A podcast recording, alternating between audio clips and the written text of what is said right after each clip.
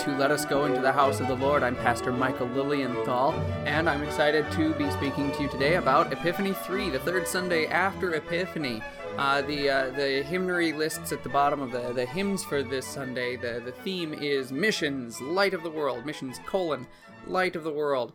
Um, there there are in fact a lot of hymns in here that are used for various mission festivals uh, that uh, that suit it quite well. Um, but we'll see why that theme ties into this Sunday and its propers uh, specifically. Uh, so I'm, I'm just going to dive right in uh, onto this. Just keep in mind the idea, though, of this entire Epiphany season being once again the unity of the two natures of Christ, God and man together, and how Jesus is continuing to reveal himself, to manifest himself, to show his glory so that people will have faith in him. So we're gonna we're gonna dive right into the uh, the epistle lesson. I'm gonna start start right there with the, the first of the the readings that'll be heard this Sunday. The epistle lesson for Epiphany three is continuing on with uh, the the epistle to the Romans, Romans 12, 16 through 21. Now you'll notice if you listened to last week's episode or were in church uh, last Sunday, is uh, that uh, that that uh, epistle lesson ended with verse 16. So we're going to read verse 16 again, uh, which is kind of unique uh, in the church here. We're going to read Romans 12, 16 through 21. Have the same respect for one another. Do not be arrogant, but associate with the humble. Do not think too highly of yourselves. Do not pay anyone back evil for evil. Focus on those things that everyone considers noble. If it is possible, as far as it depends on you, maintain peace with everyone. Do not take revenge, dear friends, but leave room for God's wrath. For it is written, Vengeance is mine, I will repay, says the Lord. But if your enemy is hungry, feed him. If he is thirsty, give him a drink. For by doing this, you will heap burning coals on his head. Do not be overcome by evil, but overcome evil with good. The the continual reading in, in Romans here for for the Epiphany season, some have, have said that uh, by having that continual reading, we miss out on uh, perhaps some other passages that would more thematically suit the day. But I disagree.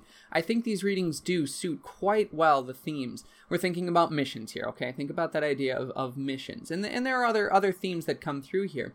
But in the previous section of this letter to the Romans, uh, in in chapter 12 paul was talking about the church and how the church internally works now he seems to be hinting at, at how christians work even outside the church how Christians relate with other people, uh, the enemies. Now, there certainly could be enemies within the church itself, but especially with those outside the church. Think of how your life witnesses to the world outside, and, and vengeance is certainly not a good witness to the world outside. Just think of the ammunition that uh, that people have against uh, um, the the religion of Islam because of uh, the their doctrine of vengeance uh, that uh, the holy wars, which you know get get hyped a, a good deal, and, and the the doctrine of, of killing the the unbelievers. Now, I don't want to get into a discussion of comparative religions at this point, but the the admission there is there is some ammunition against that religion, and so we as Christians are to to see that we should not have that sort of ammunition allowed against us. We are not to take revenge.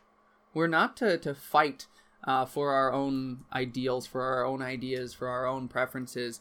Uh, instead, let God take vengeance. Paul reflects in, in this quotation from Proverbs here, he reflects some of Jesus' own words uh, about, um, you know, if someone asks you to take them one mile, go with them two. Uh, if someone asks for your cloak, give them your shirt or your tunic also. Uh, if someone strikes you on one cheek, let them strike the other as well. That's that's kind of the same idea here. If your enemy is hungry, feed him. If he's thirsty, give him a drink help your enemies. That's how we witness. Uh, too often, uh, I know other pastors have, have dealt with this too. That uh, you know, we as as Christians, as as the church, um, we've felt kind of burned in the past about uh, like handouts. You know, people coming and asking for money or or asking for for help with gas or groceries or something, and you know, we we help them. And then we never see them again. I, have heard that phrase a lot. We, well, we, we just help people and we never see them again. Well, you don't know that.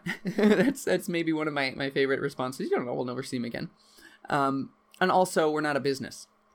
That's that's something to. Now, I'm not saying we just give money or whatever to everyone who asks. There, there's certainly a, an a, an amount of wisdom to be exercised in those those factors. But how do we behave toward those who present themselves as being in need around us? Are they hungry? Are they thirsty? Can we feed them? Can we give them a drink?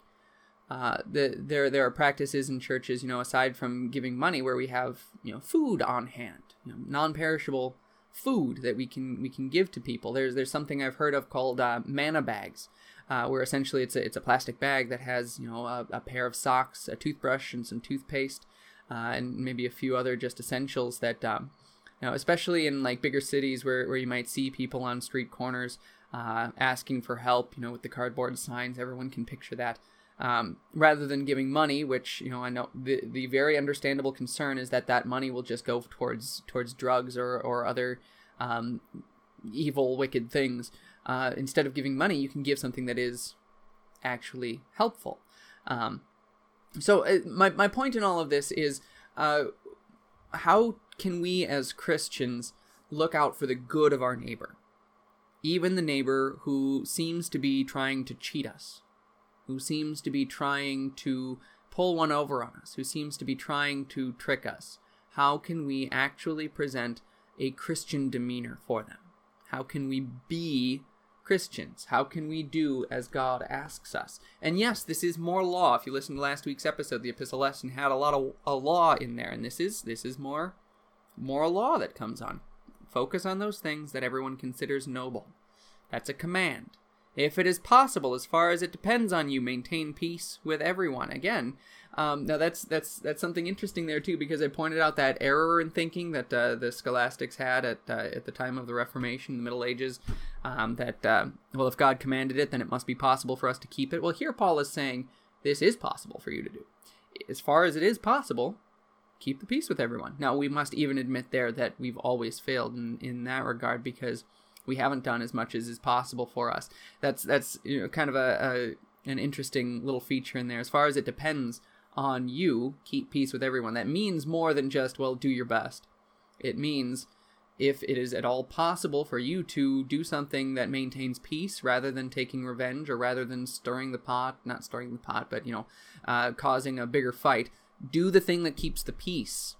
But no, we haven't done that. We haven't kept that either. So again, what we are to see here is how Jesus fulfilled this perfectly. Jesus himself was trampled on. Jesus was the one who had these enemies who who assaulted him so terribly, who took him for granted, who who um, tried to deceive him, tried to trick him, tried to catch him in his words. Uh, ultimately, did catch him in his words before the Sanhedrin. You know, they had to do a lot of um, tricks to, to get it to come out that way, but they got him crucified. They got him killed. But how did Jesus respond? Father, forgive them right? Uh, that's the, the the point is he didn't take revenge, uh, and he said that to Nicodemus too. I didn't come into the world to condemn the world, but so the world might be saved through me. I'm paraphrasing, I know, but um, that uh, he brought salvation. As Christians, we're wearing Christ, so we're called to do the same thing. We've been given that salvation by Christ. He didn't take revenge, but instead he fed us, and he gives us something to drink. Think of the Lord's Supper in that picture. He feeds us his own body. He gives us to drink his own blood rich food. He gives us of the immense riches of His grace and His glory. Because we have that, we are strengthened in that faith uh, and strengthened in that holiness to be able to share with others as well. Uh, we have we have our, our eternal inheritance secure. We're not going to lose anything, so we can certainly share with others. We can certainly allow ourselves to to suffer at the hands of our enemies and heap those burning coals on their heads uh, of the acts of kindness, uh, rather than fighting, rather than than trying to argue and, and, and win. It's okay to lose. That's the theology of the cross. It's okay for us to lose because Jesus lost, but in his loss was his victory. In his defeat was his ultimate triumph and we have that same triumph even in our defeats as well. All right, I'm going to go on to to the gospel lesson before I go too much deeper into that. The gospel lesson for Epiphany 3 is Matthew 8, 1 through 13. When Jesus came down from the mountain, large crowds followed him. Just then a leper came to him and bowed down to him, saying, Lord, if you are willing, you can make me clean. Jesus stretched out his hand and touched him. I am willing, he said, be clean. Immediately he was healed of his leprosy. Jesus said to him, See that you tell no one. Instead, go show yourself to the priest and offer the gift that Moses commanded as a testimony to them. When he entered Capernaum, a centurion came to him and pleaded with him, Lord, my servant is dying at home, paralyzed and suffering terribly. Jesus said to him, I will come and heal him. The centurion answered, Lord, I am not worthy for you to come under my roof, but only say the word, and my servant will be healed. For I am also a man under authority, with soldiers under me. I say to this one, Go, and he goes, and to another, Come, and he comes, and to my servant, Do this, and he does it. When Jesus heard this, he marveled. He said to those who were following him, Amen, I tell you, I have not found such great faith in anyone in Israel. I tell you that many will come from the east and the west and will recline at the table with Abraham, Isaac, and Jacob in the kingdom of heaven, but the children of the kingdom will be thrown out into the outer darkness, where there will be weeping and gnashing of teeth. Jesus said to the centurion, Go, let it be done for you as you have believed. And his servant was healed at that very hour. All right, now this is really where we get that theme of missions coming through here. We have that centurion, a foreigner, someone who's not of the people of Israel, but who is nevertheless brought into the kingdom of heaven. Someone who is someone who will recline at that table with Abraham, Isaac, and Jacob. Uh, which uh, that right there, that that line is really going to tie into one one of the the hymns that we're going to sing. Uh, that that that line is is repeated as the first line uh, of of one of the hymns in our hymnary.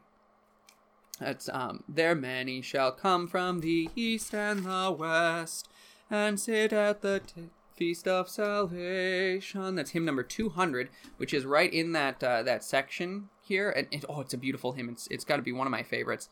Um, just the, the the tune is absolutely beautiful. But anyway, um, it's an it's another Landstad one. We sing uh, a Landstad hymn last Sunday. Um, there are seven verses to it, um, and uh, it, it it's kind of a an I don't want to say necessarily easy division uh, of where to, to split these. Um, we can sing 1 through 4 and then 5 through 7, which I think is how we're going to split it. Uh, but verse 4 is, Oh, that we the throng of the ransomed may swell, to whom he hath granted remission. God graciously make us in heaven to dwell, and say, and save us from endless perdition. Have mercy upon us, O Jesus. So let us be part of that number of all those many who come from the east and the west. Let us be at the feast of salvation.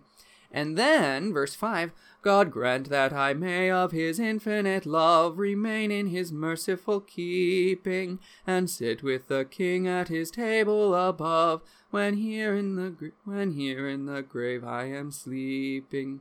Have mercy. Have mercy upon us, O Jesus. Gotta kind of make it up when I don't have accompaniment with me. I hope you bear with me as I as I fumble through the singing. But the point there is, verse four, we're asking to be part of that group that will go to the King, uh, the Feast of Salvation, and verse five, we're asking to be uh, maintained in that faith uh, until the end. Uh, when uh, until until our death, so that you know when here in the grave I'm sleeping, we're sitting at, at the table with the King. Uh, so that you know, let us let us be uh, sustained in faith until our deaths is kind of how that prayer goes. So 198, and I'm going to split that. I'm I got to figure out exactly where that goes. Those last last three verses are kind of a natural conclusion. Um, so those might be the closing hymn. Um, but uh, we'll we'll figure that out more more clearly later on back to the gospel lesson. Um, like I said, that that that, that phrase uh, is is in that hymn and comes from that gospel lesson. But the centurion, that that foreigner, uh, gets gets the idea of these these missions, and and Jesus even gives this this really stern warning in verse twelve: the children of the kingdom will be thrown out into the outer darkness, where there will be weeping and gnashing of teeth. The children of the kingdom will be thrown out into the outer darkness. He's talking about the people of Israel there. He's talking about the people who are so secure in their salvation uh, that they think that they, they, they've, they've got it. There, there's nothing that's that's required of them. There, there's nothing that um, that they need to worry about. They don't need to be concerned about what God's word actually says. Um, they're just, you know, we're no, we're born of Abraham. We're fine. Whatever, can do what I want. You know. Um, so yeah, exactly. Rather than listening to the word of God, rather than paying attention to the prophets uh, the law and the prophets and the writings who, who pointed to the Messiah and who he would be, what he would look like.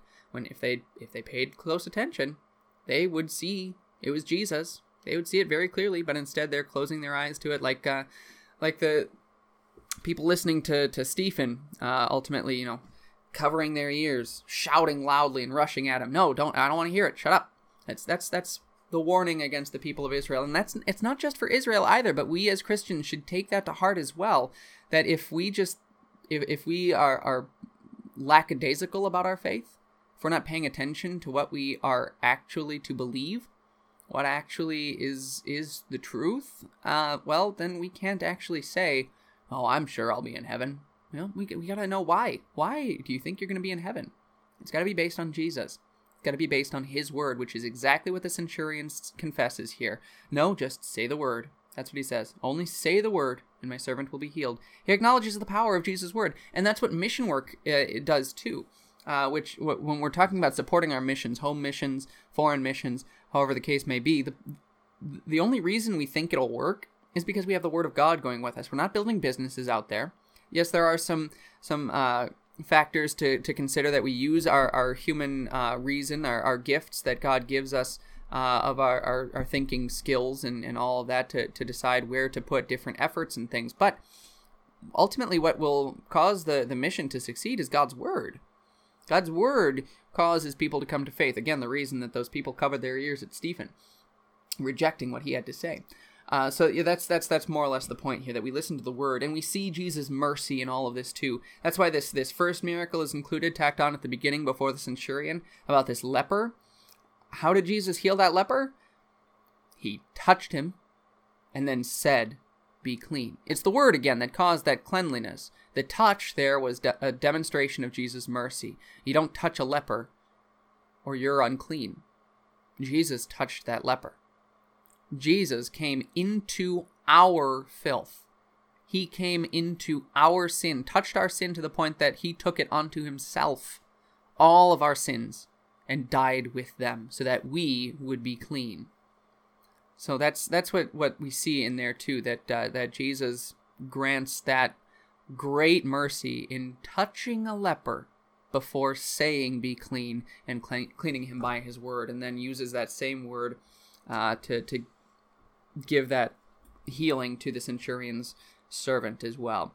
The, the, the power of the word is, is very present here, uh, and, and the, the tangibility of Christ, too. Again, that epiphany theme of how Christ is so so close, so uh, we can touch him. So, so, he's he's right there for us to be able to to feel. Um, that, that that came out with uh, the epistle lesson too. When you think of uh, the what the enemies do, you know, don't take revenge and things. How Jesus is the perfect fulfillment of that. He could do that because he could be touched, because he became man, and now he touches healing. Um, I want to read the uh, the introit for Epiphany three here um, before getting to the Old Testament lesson. So on page 142 in the Evangelical Lutheran Hymnary, Epiphany three introit: Worship him, all you gods. Zion hears and is glad. The daughters of Judah rejoice because of your judgments, O Lord.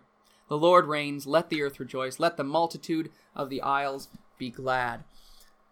So the, this this worship of all you gods, um, of course, this isn't saying that uh, any other gods exist, but it's saying that uh, all the other nations um, who are personified by these gods are are called to to worship the true God. And Zion, the the center of God's people, hears and is glad. The rejoicing because of those uh, who come to to hear hear the word, who come to faith. Uh, this this uh, introit comes from two verses of Psalm 97, uh, which is um, a, a, great praise psalm as well. Um, uh, about God's power and God's God's glory. Um, the earth itself rejoices. The multitude of the isles. There, you've got that uh, that theme as well of the the isles. Those those all around the those distant places they also are glad in the salvation of God because it is for the the Gentile world. We saw that with the the Epiphany festival itself. The wise men came uh, from from the east. These foreign people uh, came to to worship the Christ uh, and and be saved by their faith. So we see that uh, coming through here as well. All right, I want to go now to uh, the Old Testament lesson.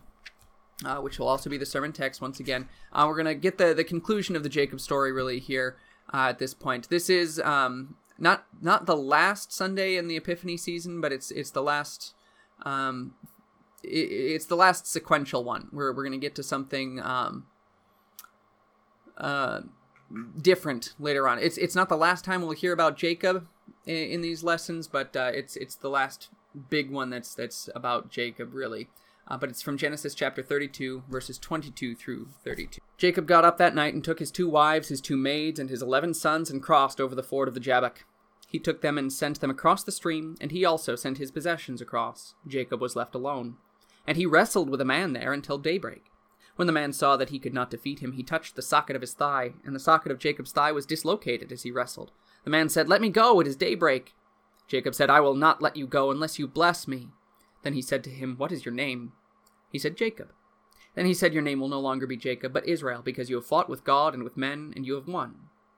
Jacob asked him, Please tell me your name. He said, Why do you ask what my name is? Then he blessed them there, blessed him there.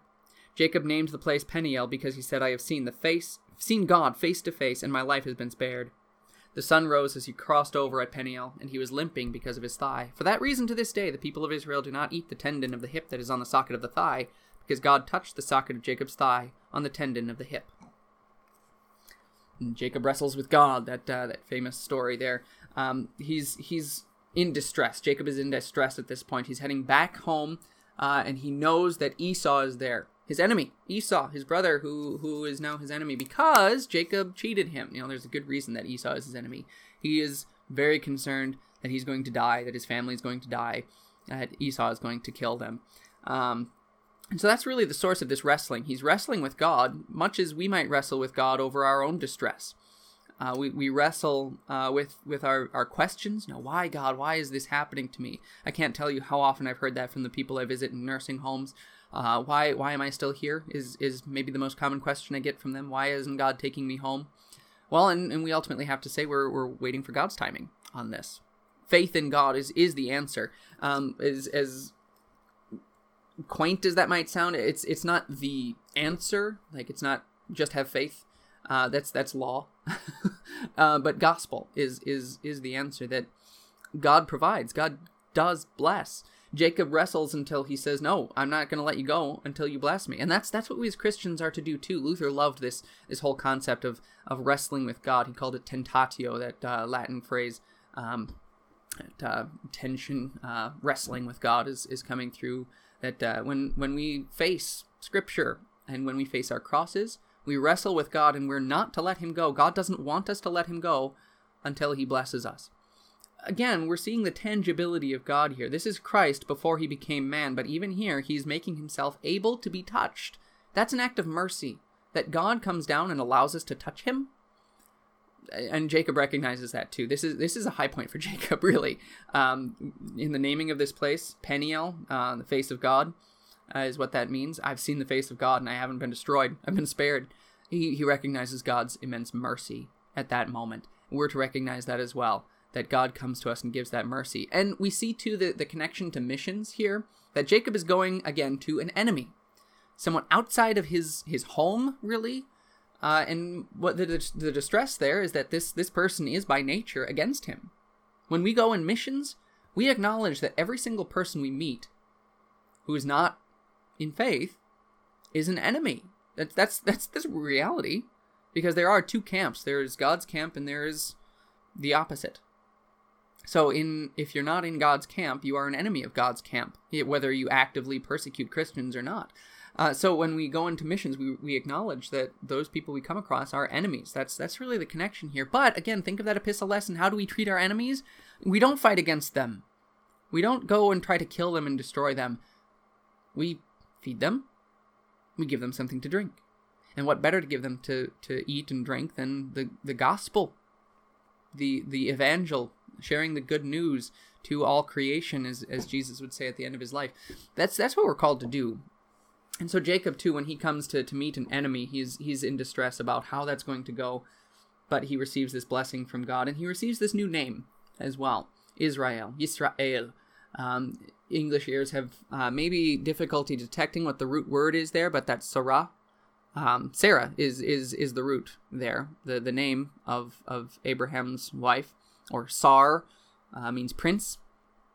Um, but uh, the, the root word, that verb Sarah, is to fight or to wrestle or to rule. It's all, all connected there.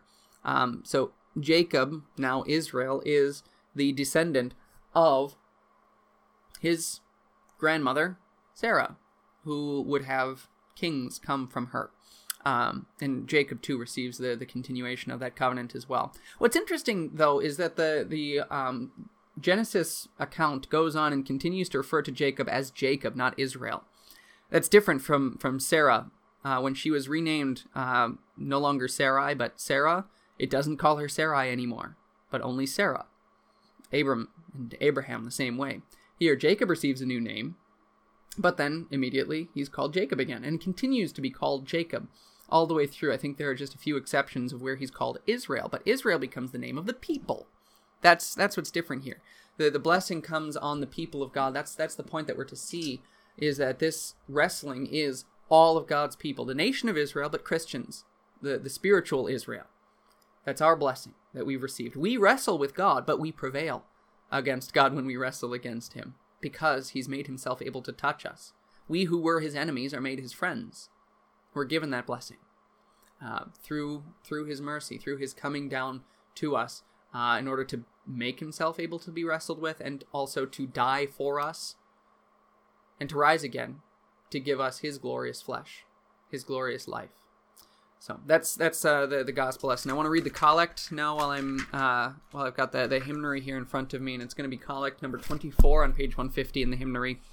Almighty and everlasting God, mercifully look upon our infirmities, and in all our dangers and necessities stretch forth the right hand of your Majesty to help and defend us. Through Jesus Christ, your Son, our Lord, who lives and reigns with you and the Holy Spirit, one true God, now and forever. Amen our infirmities, right? Uh, think of think of the the leper, think of the centurion's servant, and think of the fact that by our nature we're God's enemies, and so if we're in in danger, at at best the world would could ask him to walk on by, but instead for us who were his enemies, he does stretch forth his majesty, the hand of his majesty, have mercy on us, to heal us. He touches us. The hand comes forward to touch us. That hand is Jesus who comes to touch us. And he gives us that life. We, we see that hand of Jesus also in that Old Testament lesson, that gospel lesson. It touches Jacob in the hip and gives him that limp, which is the cross that then he bears the rest of his life, the reminder of the blessing as well. Uh, which is which is part of uh, the the comfort that we have in our tribulations, our trials now too. That when we have difficulties, they serve as reminders of the blessing. They they point us to the cross of Christ. That's what they should do anyway.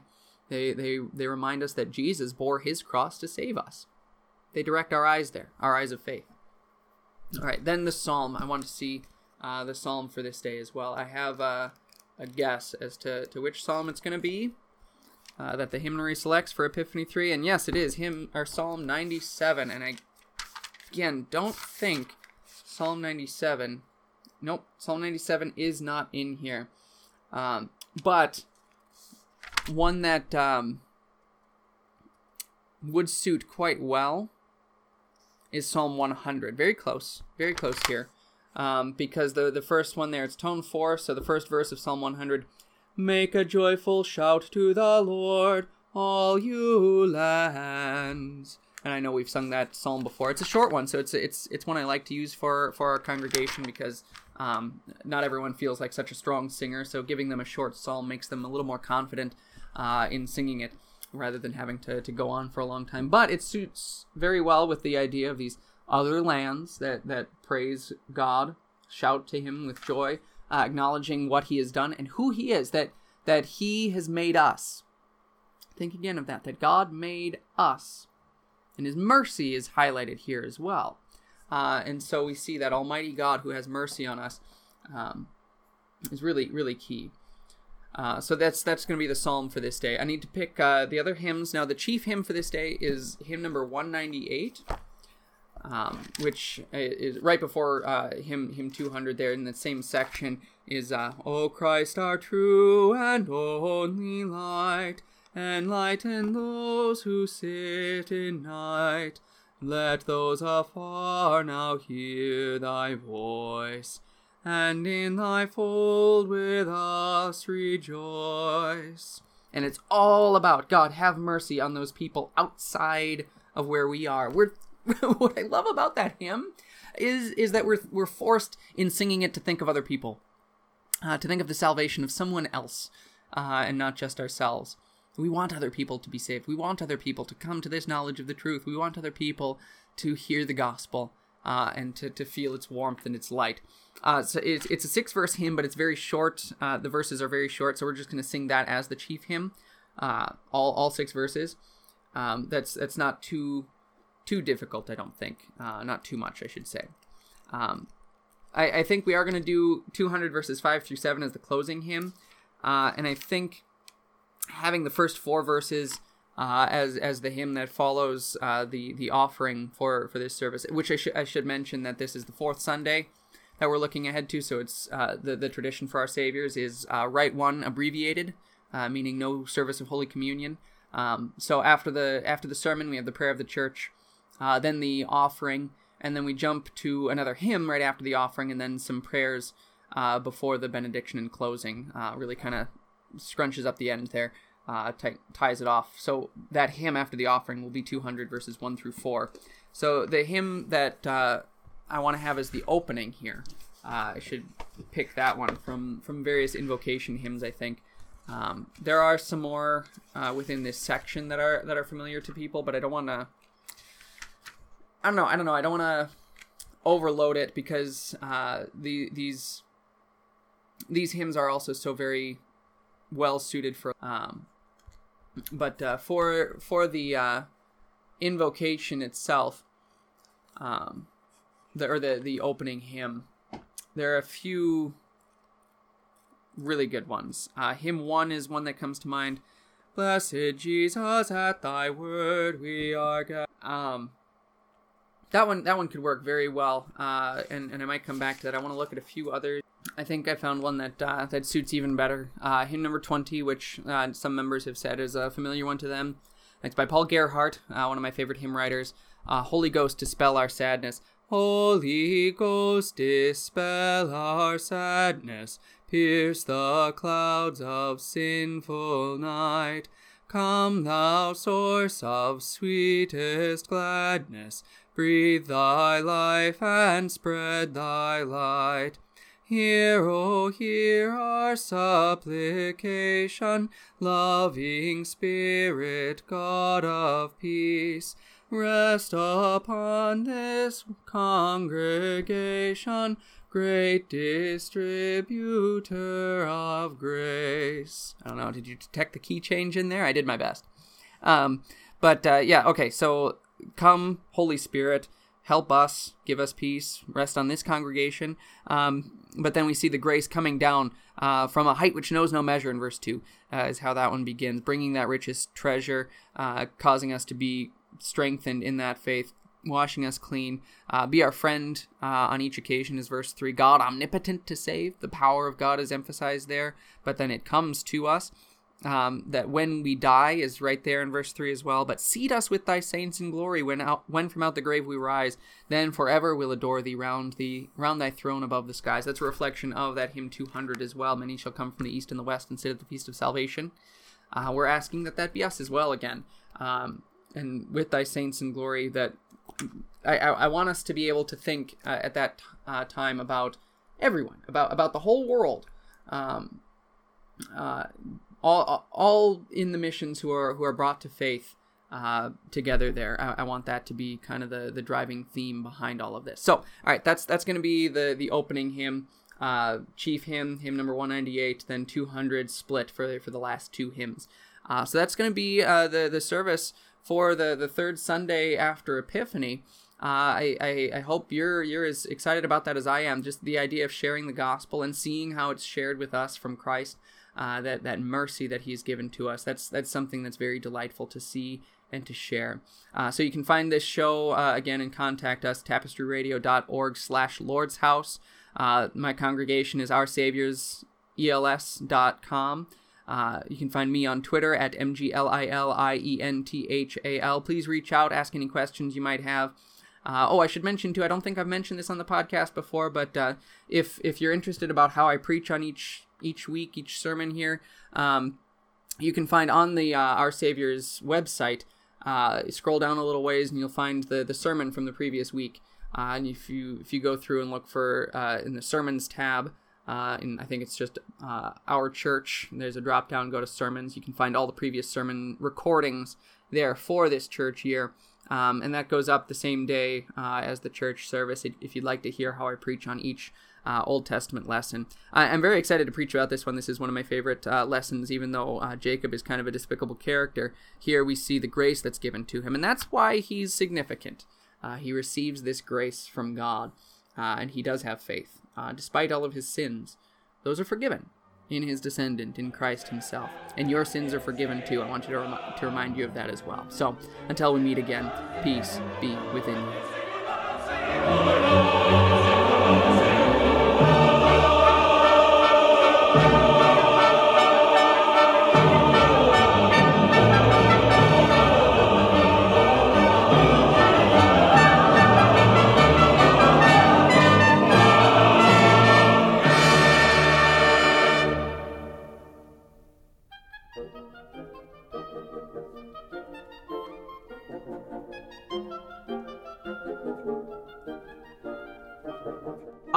Obscurantism and obfuscation. Orally observed, gentle listener. Gentle listener. Gentle listener. Gentle listener. Obviated objects of oblivion. Obambulating about. Offered unto Offered you. Offered unto you. Offered unto you. In the Tapestry Radio Network. TapestryRadio.org. From, From our fancy, fancy to yours. To yours.